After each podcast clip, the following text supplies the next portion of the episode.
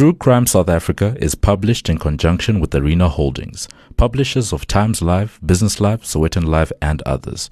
The opinions expressed in this podcast do not necessarily represent the views of Arena Holdings and its affiliates. The young woman's long dark hair blows in the breeze, but it's not the cool wind that has caused the goose flesh on her arms or the raised hair on the back of her neck. He's here. She'd felt uneasy about him from the first time she'd laid eyes on him. She thought perhaps that was normal, just nerves. But now, as she sees the expression on his face as he walks toward her, there's no doubt in her mind she's in serious danger.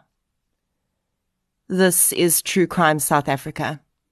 I'm Nicole Engelbrecht, and you're listening to episode one hundred. The murder of Siam Lee.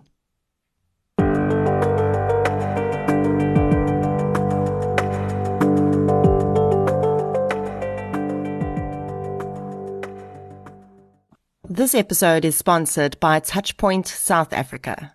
If you follow the show on social media, you'll already have seen the amazing giveaway the sponsor's doing for True Crime South Africa listeners to help us celebrate the episode one hundred milestone. If you haven't yet, I suggest you head over to Facebook or Instagram and check it out. Since I launched the giveaway, the overwhelming response to it has shown me one thing, which I guess I kinda already suspected. A lot of you out there are dealing with insomnia, anxiety, concentration issues, and many other daily mental health challenges. Touchpoints are wearable devices that work by altering the body's stress response with scientifically proven BLAST, bilateral alternating stimulation tactile technology. BLAST uses gentle alternating vibrations on each side of the body to shift your brain from your default fight or flight response to your calm and in control response. Over time, Touchpoints retrains your body, creating new behavior patterns that reduce the negative impacts of stress. Touchpoints are non-invasive and safe for use by adults and children to relieve stress without drugs or side effects. Touchpoint South Africa is giving away four sets of their devices to True Crime South Africa listeners, two Touchpoints Essentials and two Touchpoints for Sleep. There's a wealth of information available on Touchpoint South Africa's website, i love touchpoint s a dot com. And if you don't want to wait for the giveaway or aren't convinced of your luck, you can place an order on their online store. Head over to Facebook and Instagram and enter the competition to stand a chance at winning these incredible devices. Thank you to Touchpoint South Africa for your support of the podcast. Episode one hundred. one hundred cases, far more than one hundred victims, and an incalculable amount of pain experienced by thousands of people around both the offenders and the victims. It's quite overwhelming to think about. When I started this podcast in twenty nineteen, I had no idea what I was doing. Very often, I still don't feel like I do. But you, True Crime South Africa listeners, have adopted this project of mine, this thing that started as a hobby, and turned it into a bit of an obsession. You got me to episode one hundred. When I was running around like a headless chicken, or stuck in the depths of a particularly disturbing case. It's been your support, kind words and feedback that's kept me going. So while you're celebrating this milestone, pat yourself on the back too. When I released the first three episodes of this podcast, because those all came out at the same time when I launched, I had absolutely no idea what lay ahead. The adventures, the sadness, the steep learning curve, and most importantly, the amazing connections I would make.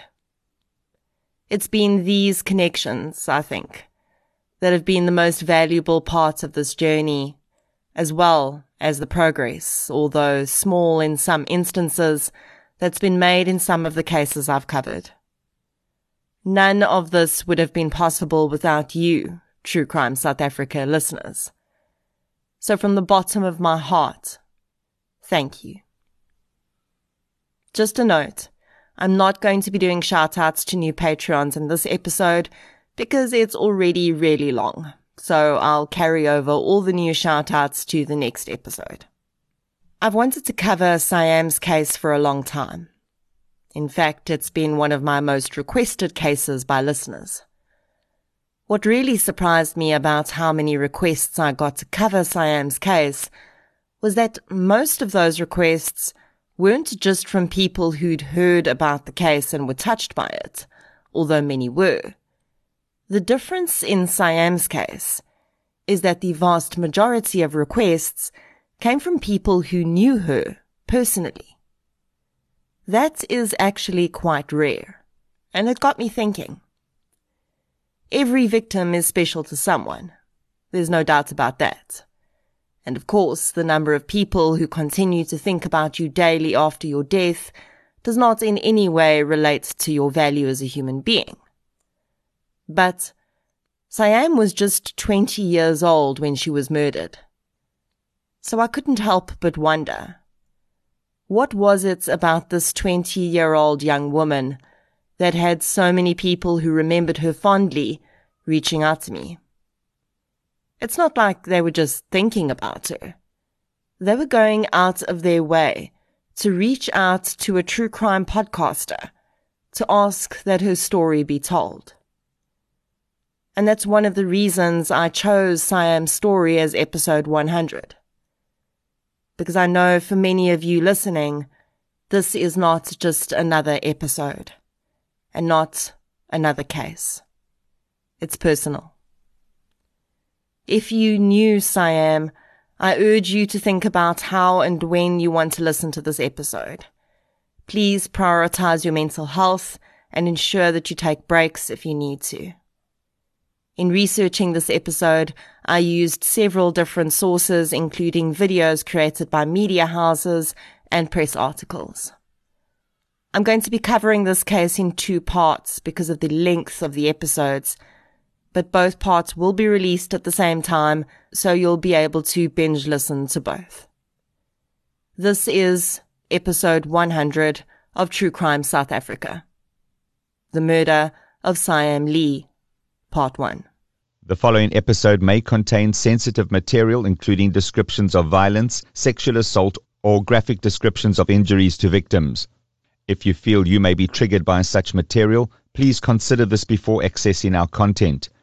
To access trauma counselling or services, please see the helpline information on our show notes. Carmen Nan Lee, who was the mother of Siam Lee, is alternately referred to in the media as both Carmen and Nan. In most sources, and in an interview I listened to with East Coast Radio, she's referred to as Nan, so that's how I'll refer to her in this episode. When she was a child, Nan had attended a boarding school in Pietermaritzburg called Wickham Collegiate School for Girls. She did not matriculate, however, and left school before that to travel to Asia. Nan had been a dancer in many different styles throughout her childhood, and she'd been set up with an opportunity to work in dance in Asia, so that was a very young Nan's destination.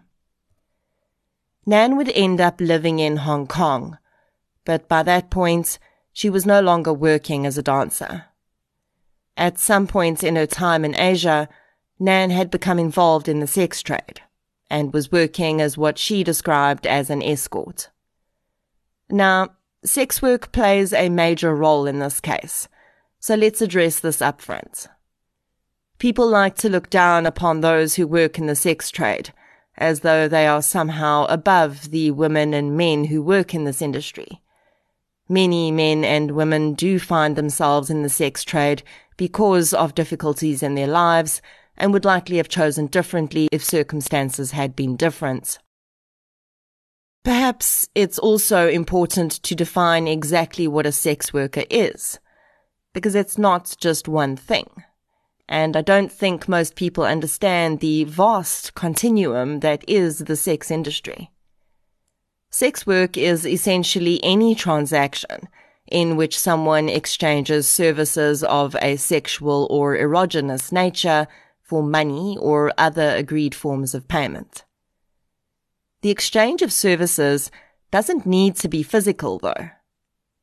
People who work in the pornography industry, on phone sex lines, and even people with adult content OnlyFans accounts are all technically considered sex workers. Sidebar, when people ask me what Patreon is, I often describe it as OnlyFans without the porn.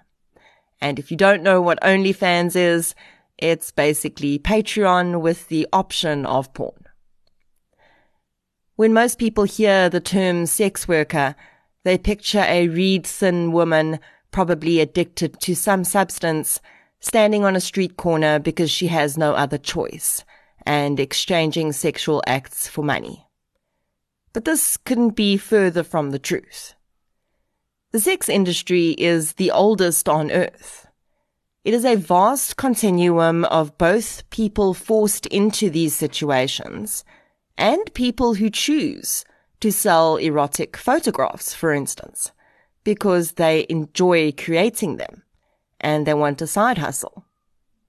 Now, before anyone accuses me of glamorizing sex work, I am not doing that. I know sex workers. I personally know women and men who work in, in different areas in this industry. For the vast majority of people, it is not something they would be doing if they had any other choice. But for many, it is something they choose, and that deserves to be acknowledged too. Not something you would do? No problem. No one's asking you to. Just listen without judgments if you can. Nan's story, and ultimately Siam's, will be intricately tied up with the side of this industry that no one ever talks about. The clients. The mostly men, and admittedly women too, who use services provided by the sex industry. Why does no one ever talk about the clients? Well, for a lot of reasons. Sex is still considered so taboo. And really, no one wants to admit that someone they know is actively promoting the sex industry, do they? No.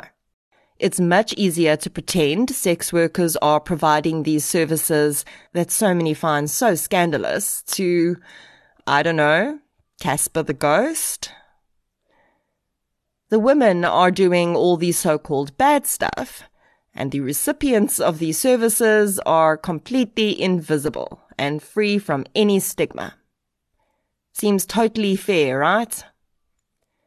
Well, in this episode, we're going to be discussing at least two clients of this industry, and they played a role in both Nan and Siam's lives. The first man is Howard Greenspan, who met Nan in Hong Kong. Howard was a businessman from Cape Town who worked in Hong Kong, and at one point he was a client of Nan's. It is not uncommon for sex workers to form long-term interactions with their clients. Most prefer to keep it superficial and as a straight business transaction. But longer-term relationships have been known to develop, and this appeared to have been the case with Nan and Howard. Now, in articles which later refer to Howard, he's said to have been divorced. And we have no way of knowing exactly what context his relationship with Nan fit into, and really, it doesn't actually matter. What does matter is that in nineteen ninety-six, Nan fell pregnant with Howard's child. It appears that there would be some form of agreement between Nan and Howard that he would financially support the child and a trust fund would be set up to pay for her education. When Siam was born on the fifteenth of April nineteen ninety-seven, though, she did not take her father's surname, and instead became Siam Lee. Most of the people I spoke to for this episode also mentioned that they had never known Siam to have a relationship with her father, So it certainly seems that Howard took financial responsibility for the child, but did not actively participate in her life. At this point, I should probably tell you that I did attempt to make contact with Nan, but was unable to reach her. I know that she has struggled significantly since her daughter's murder, and perhaps she would not be in the best space to participate in a project of this nature anyway. So all the information I have about her and Siam's life comes from the people who knew them, interviews she gave with the media, and social media commentary that I could verify as being trustworthy. For Nan, the fact that Howard was not in her daughter's life did not appear to be a huge issue. She seemed to be doing well for herself and Siam in Hong Kong, and describes the first five years of Siam's childhood as idyllic. She says they travelled a lot, and she had a nanny that looked after Siam while she was working. Nan also says that Siam had no idea what her mother's occupation was at this young age. At some point, it seems that Nan decided that Siam would be better off starting her school career in South Africa. She'd attended a Montessori preschool in Hong Kong, but when she turned seven, she would need to officially start primary school, and this was perhaps a major factor in Nan's decision to move back to South Africa when Siam was five.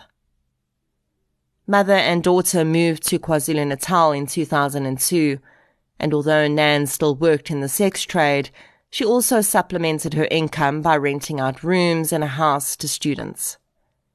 This commune-type lifestyle was definitely well-suited to the free-spirited Nan, and Siam would definitely be deeply impacted by her less than ordinary childhood, and not all of these impacts were negative.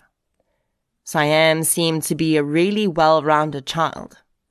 She and her mother were extremely close, and Siam also took on this free-spirited nature, not really seeming too concerned about society's expectations of how she should behave. I know that many have struggled to understand the relationship between Nan and Siam, but I don't think I'm one of those people. I think I quite deeply understand it, because I've seen this exact dynamic play out in front of me in people I personally know. I've seen this deep bond between a single mother and her daughter, and how that is affected when the mother lives an alternative lifestyle to the norm and works in the sex trade. Of course, the people I know are different human beings to Siam and Nan, so it's not exactly the same. But I do think that many of the aspects would be similar. We don't know when Siam became aware that her mother worked in the sex trade. It very likely was not a single conversation that imparted this information to her. It was probably small things, mentions and leakage of information over time. At some point, though, she would have known that the secret was not to be shared outside the home. Even if Nan was not ashamed of her work, she would have very well known that others would not react positively. And if Siam's school friends knew what her mother did, she would very likely be bullied. So there's this contrast. Knowing and loving your mother and seeing her as a good human being and being grateful for the fact she provides for you. But then there's the secret.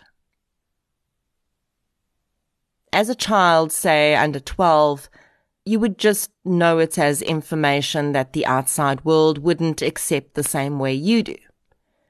As Siam got older, though, and perhaps really began to understand what sex work actually was, she would have had a better understanding of why she had to keep that secret. But there would still be those opposing views. She is living on the inside of the secret, and she doesn't see her mother as any different from anyone else's mom. But the outside world wouldn't feel the same. She may have started to recognize when people used slurs to describe sex workers in conversation, that people like her mom were not viewed favorably in the vast majority of society. And who is she going to side with? Of course she's going to side with her mom. To Siam, her mom is just her mom. Whatever she does to earn money doesn't really impact her relationship with her. But as I've seen in similar relationships I've personally witnessed, this childhood secret holding and desire to protect her mother from retribution does often build an extremely strong bond. Nan actually doesn't appear to have been that different from many other single moms. She made many mistakes, she says, but she always tried to ensure that Siam was having a normal childhood. For Siam, though, even though she may not have consciously recognized it, the very fact that it was just the two of them, and there was this secret that had to be kept, meant that she would never really have been a child. She would have always felt some sort of responsibility toward her mother that perhaps didn't fit the standard mother-daughter dynamic. Siam's friends told me that she was extremely close to her mother and almost never spoke about arguing with her outside of the ordinary tiffs children and teenagers have with their parents. Their seemingly extraordinary bond would become a major factor in what later happened to Siam, though, and stood in stark contrast to what the world chose to see about their relationship. I would like to point out that, in my view at least, this intense responsibility that Siam felt toward her mother and the deep bond they had was not necessarily healthy. And I say this only because I've seen how it can play out in terms of the child taking far too much responsibility for the parent. It's a form of codependency, really, and will almost always have negative consequences for both the child and the parent. But it's also something that happens very often. While Nan was still working to provide for her and her daughter, Siam's education at least was paid for by her father, and she would go on to attend excellent schools in K Z N, including Crawford International College on the North Coast for high school, where she would meet many of the friends who ultimately reached out to me. Siam soon proved that she was a gifted student. Her mother, at one point, would say that the girl's I Q had tested at one hundred twenty-seven, which is certainly considered above average. While Siam was still in primary school, though, in two thousand five, when she was just eight years old, the young girl experienced a significant event in her life. Her father, Howard Greenspan, was murdered. The limited reporting around the crime says that Howard, who by that time was fifty-two years old, divorced and living alone in a luxury apartment in Clifton, Cape Town, was found shot to death in his home. A twenty-eight-year-old female was arrested at his apartment, and the articles available seem to allude to the fact that this woman may have been a sex worker. There are no follow-up articles to this, and I cannot find any judgments in murder cases that contain Howard's name, so I cannot conclusively say whether anyone was ever found guilty of this crime. Now, as I've said, it doesn't appear that Siam really had any type of relationship with her father. But there are so many weird parallels in their deaths, which I'll discuss in more detail a little later. For now, you should know and keep in mind that Howard Greenspan was murdered on the fourth of January, two thousand five. After Howard's death, Nan would later say that she'd struggled for years to ensure that Siam was, quote, given her dues, as she phrased it. I don't know whether Howard had included Siam in his will or if he had other children, but the eventual results of what Nan said was a protracted battle was a trust fund that was created which would pay Siam's education costs. One would think that the terms of that agreement would have included how long the payments would continue for, and whether it would cover tertiary education, but this would become the source of much debate later. In twenty eleven, when Siam was fourteen, Nan briefly considered moving to Bloemfontein. She'd been renting out part of her house to students, and the college they attended relocated campuses, so she'd lost a huge amount of income. In her own words, she wanted to enroll her daughter in a boarding school in K Z N, which she thought would offer her more structure. And then she herself would move to Bloemfontein and find a farmer. I say that with a bit of a teasing tone, because although I'm sure that there are many farmers who would have gladly welcomed the attractive blonde into their home, I somehow don't think free-spirited Nan would have lasted very long as a farmer's wife. Just a hunch I have. Thankfully, the boarding school that Nan had chosen to enroll Siam into had talked her out of the idea. They explained that boarding schools were not the same as when Nan had attended one. And these days, children went home at weekends, and Siam would be very lonely if, if she had to stay at school on the weekends and couldn't see her mother for extended periods. Although Siam was very intelligent and excelled at her schoolwork, she was already quite a handful, because, like her mother, she didn't do well following the norms of society.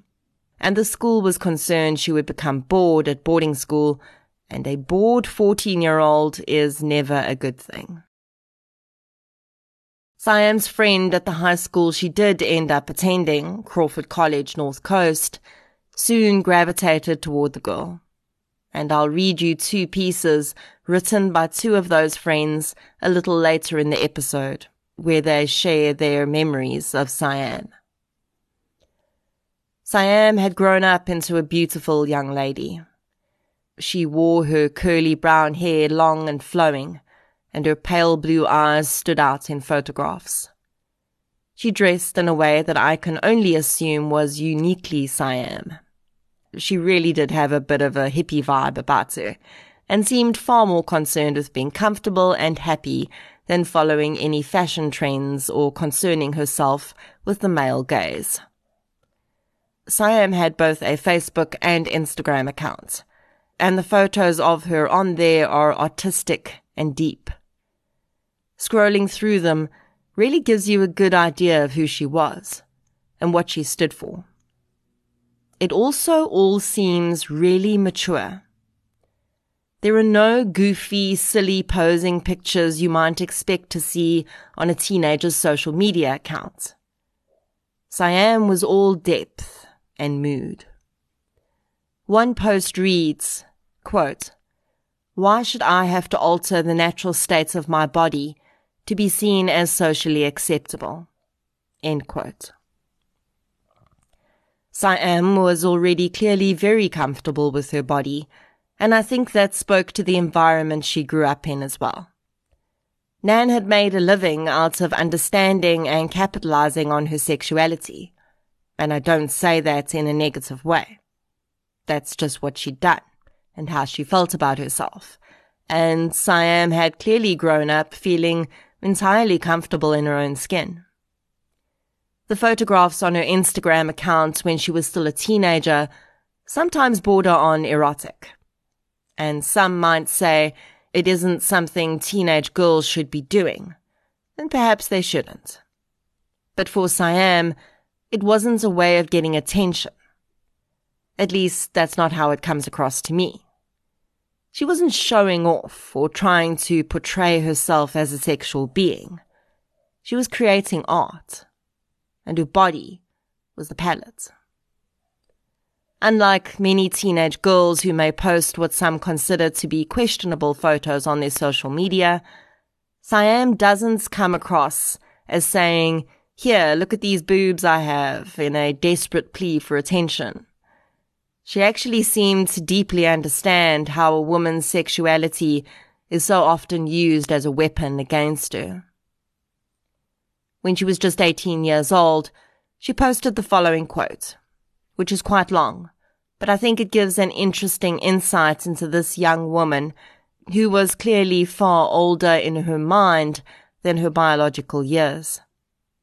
Quote, rather than fighting for every woman's right to feel beautiful. I would like to see the return of a kind of feminism that tells women and girls everywhere that maybe it's all right not to be pretty and perfectly well-behaved. That maybe women who are plain or large or old or differently abled, or who simply don't give a damn what they look like because they're too busy saving the world or rearranging their sock drawer, have just as much right to take up space as anyone else. I think if we want to take care of the next generation of girls, we should reassure them that power, strength, and character are more important than beauty, and always will be. And that even if they aren't thin or pretty, they are still worthy of respect. That feeling is the birthright of men everywhere. It's about time we claimed it for ourselves. End quote. Now, Siam didn't write that. It's credited to Love is a Dirty Word blog, but it's one of the few text pieces she has on her Instagram account. And I think it's quite remarkable that a girl of her age resonated with something like that. So why am I drilling down so deep into all the facets of Siam's life? What she thought of society and feminism and what the world thought of her. Well, this is a victim-focused podcast, but there's more to it in this case. From this point in this episode, we don't have much time left with Siam. And when she's taken, she will be turned into a single-faceted representation of the type of victim South Africa and maybe the world wanted her to be. She will be described in just a few different terms, and they all refer to one small part of her life. And that is not how this young woman should be remembered. So that's why we're diving so deeply into all the bits that made up this young woman that was Siam Lee. Because I want you to know her before we lose her. Like all those people who reached out to me. One of the most interesting things for me when I research cases is drawing up a timeline of both the victim's life and the offender's life in the days, months and years before a violent crime incident. Because when the violent crime happens, especially if it's a relative stranger crime, we sit back and go, wow, how did that happen? It's just the sudden horrible convergence of circumstances that brought these two people onto the same path with this terrible outcome. But it isn't really. Hardly ever. When I draw up these timelines, I get to see what one person was doing when the other was doing something else, even before they knew each other. And it's interesting to me, and often quite scary, how these escalations happen and how their paths slowly move together until they collide. So at this point, I want to do exactly that. I want to start painting a picture for you of where Siam Lee was and where a man called Phelani Ntuli was. If you've even a passing knowledge of this case, you will know that Phelani Ntuli was the man who would eventually be accused of Siam Lee's murder. Sebolenkosi Gift Phelani Ntuli was a well-educated, well-spoken, successful young man in his late twenties. He was a biochemist, and his name is on several research articles related to biofuels and alternative energy sources. He didn't want to work in research, though. Phelani had aspirations to business, and had started collecting funding for a business he intended to build around biofuels. Phelani is a close relative of the M E C for Health at the time, Doctor Sibongiseni Glomo, and owned a very nice home in Asagai, a suburb of Etikweni. In twenty fourteen, Phelani started a relationship with former Miss Teen South Africa runner-up Lucky Mtembu. On a program called Unpacked, which is available on YouTube, Lucky tells the story of her relationship with Phelani. She recounts how Phelani had almost immediately become very controlling. She'd moved in with him, and that was when the physical abuse had started. Lucky says that she struggled through more than a year of emotional, financial, and physical abuse before deciding in early twenty sixteen that she needed to leave Phelani. As is very common in domestic violence situations, when she made this decision, she found herself at the greatest risk of all. Lucky laid charges related to an assault that occurred at Phelani's home in twenty sixteen when she broke up with him. She would also lay further charges after that, relating to Phelani's continued stalking and harassment of her. After quite a struggle, Lucky managed to obtain a protection order against Phelani, and when she did, she says he turned his rage to her family. I want to be very clear that what I am about to relay is not my opinion or something I have knowledge of. It is a repetition of what Lucky Mtembu has told several journalists and included in an eleven-page report about Phelani's behavior toward her. Shortly after she obtained the protection order against Phelani Ntuli, Lucky Mtembu's mother's car was set alight in the driveway outside her home. Then, not long after, Lucky's mother was murdered while coming out of her place of work. The case was never solved, and Lucky has been very vocal about her beliefs that her ex, Phelani Ntuli, was behind both the car fire and the murder. She says after her mother was killed, there was still occasional incidents of harassment from Ntuli, but he eventually seemed satisfied he caused as much damage as he could. In May twenty sixteen, Lucky Mtembu had recovered enough strength after her ordeal with Ntuli that she decided to press forward with her action against him. She says that the charges she laid with police were never followed up, and each time she complained that he was violating the protection order, no action was taken against him. As such, the young woman took a bold step. She says that although she was now completely separated from Ntuli and could have just moved on with her life, her fear was that he would do this to someone else. And perhaps he was capable of even worse, if her suspicions about his involvement in her mother's murder were true. As a result, she used the public platform she'd built through her modelling and business ventures to pen an eleven-page letter to Police Minister Fikile Mbalula. She released it publicly and detailed all of the abuse she'd suffered and accused police of allowing a predator to walk the streets where he could easily harm other women. At the time, the report got some press coverage.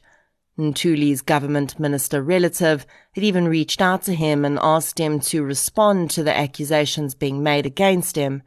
He denied it all, and no action was taken by the police against Phelani Ntuli.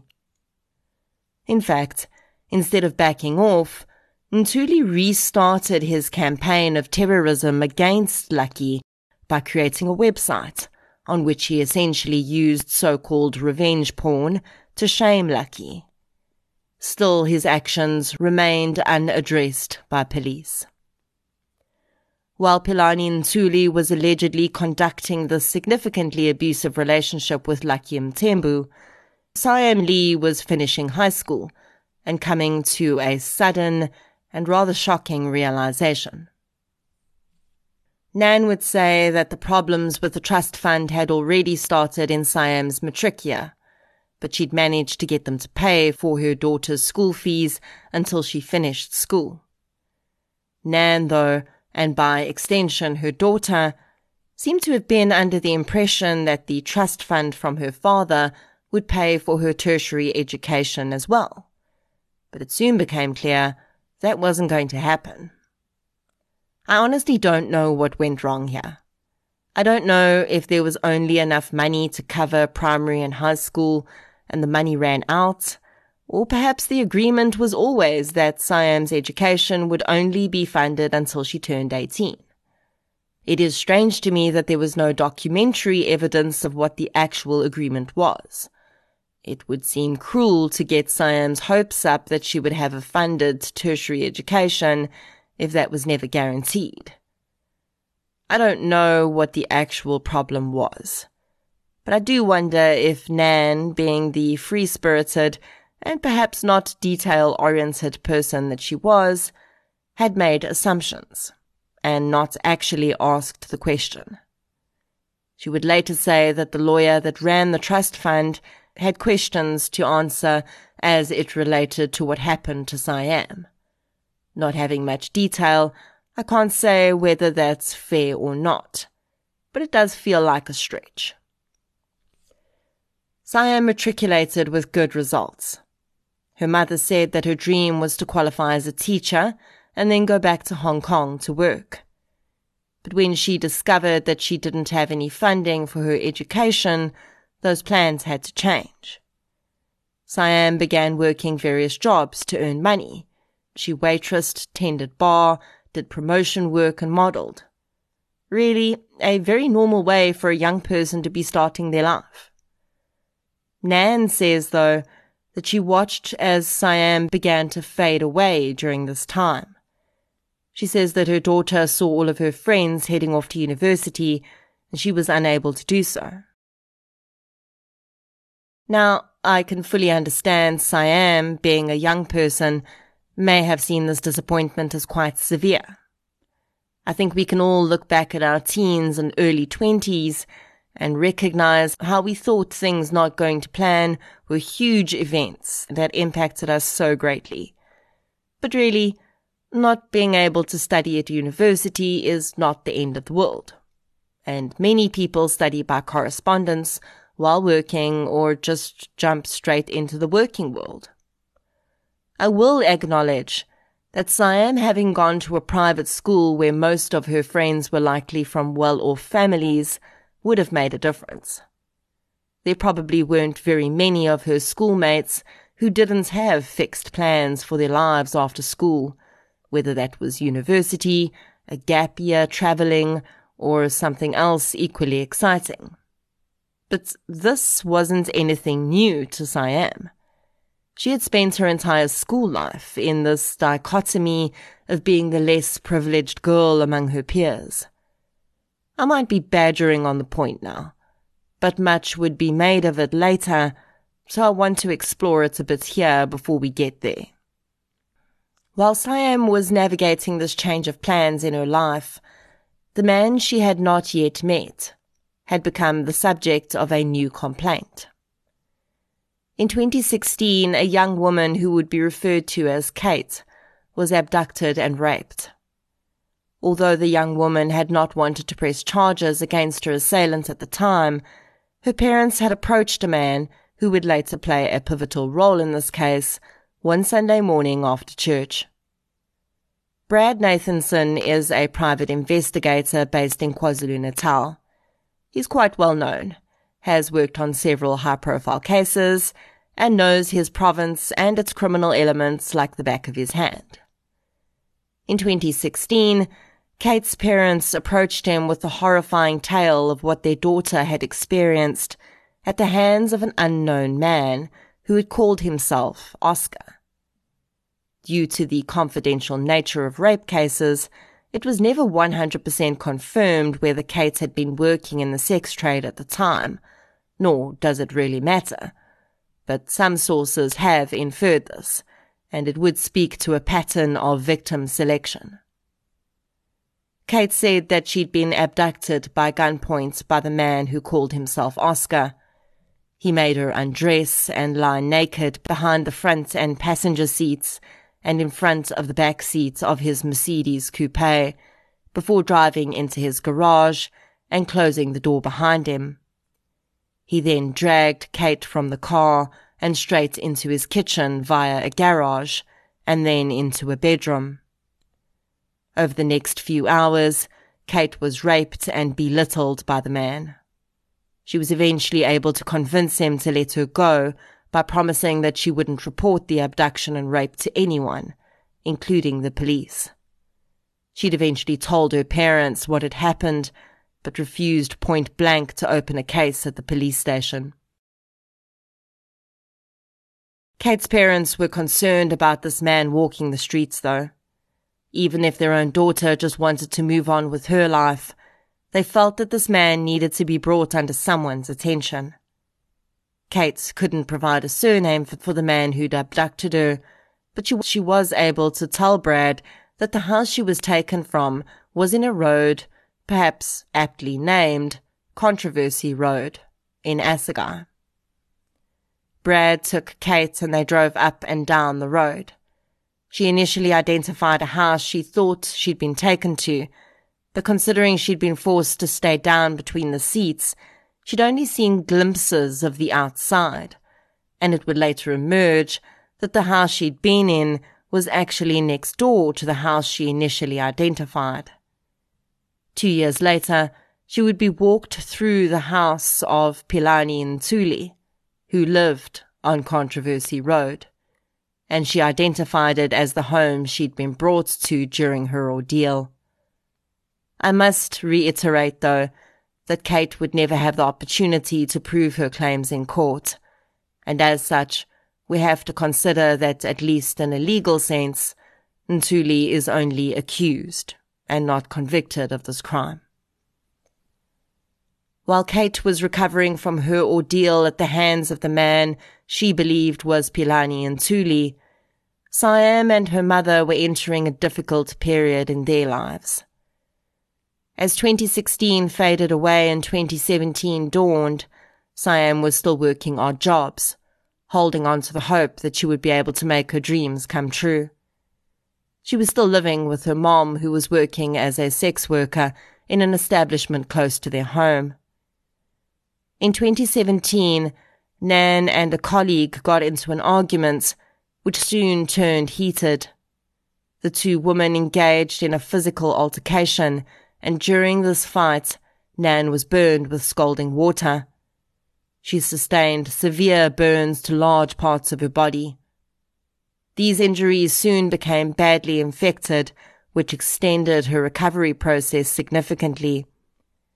Nan was unable to work while she recovered, and the money that Siam was bringing in was simply not enough to cover all of their joint costs. Nan and Siam were evicted from their home after not being able to pay the rent for several months, and the owner of the establishment Nan worked at agreed to let both women move in there. It's not uncommon for establishments that facilitate sex work to allow their workers to live on the premises. Some workers will live there permanently, while others will only stay over while they're working. It's around this time that Nan says one of the other women living at the house had asked Siam why she wasn't working in the sex trade. This suggestion had seemed to spark some thought in Siam, and soon she was telling her mom that she thought it might be a good way for her to earn money. Nan says that she resisted Siam's suggestion for a long time, but her daughter was persistent, and she eventually relented with one condition. Nan wanted to be present at any bookings her daughter took. Nan also says that at no time was Siam ever providing a full sexual experience to clients. In other words, she was not having complete penetrative sex. The service Nan says that her daughter provided was essentially erotic massage. It may be easy for us to assume that Nan was simply trying to make the situation seem less seedy than it was after the fact, but there is some proof to support what Nan was saying. The women working from the sex work establishment in Durban North, where Nan and Siam worked, mostly advertised on a website called red velvet dot com. The page advertising both Nan and Siam's services was screenshotted and is still available on the internet today. It shows both Nan and Siam posed in erotic positions. Nan in lingerie and Siam in panties, but topless. Women in the sex trade hardly ever work under their real names, for obvious reasons. And Siam and her mother had chosen the moniker Students in Training for Siam. The story behind this moniker would lead into the idea that Nan was present for any appointment Siam had. The ad clearly details the services that Siam was prepared to offer and ends with the words, "No F H available." F H stands for Full House. Full house is a term used in the sex trade to describe a full penetrative sexual act between a client and a sex worker. So this ad does seem to support Nan's claim that Siam was not having intercourse with clients for money. And to be honest, that doesn't really matter to me at all.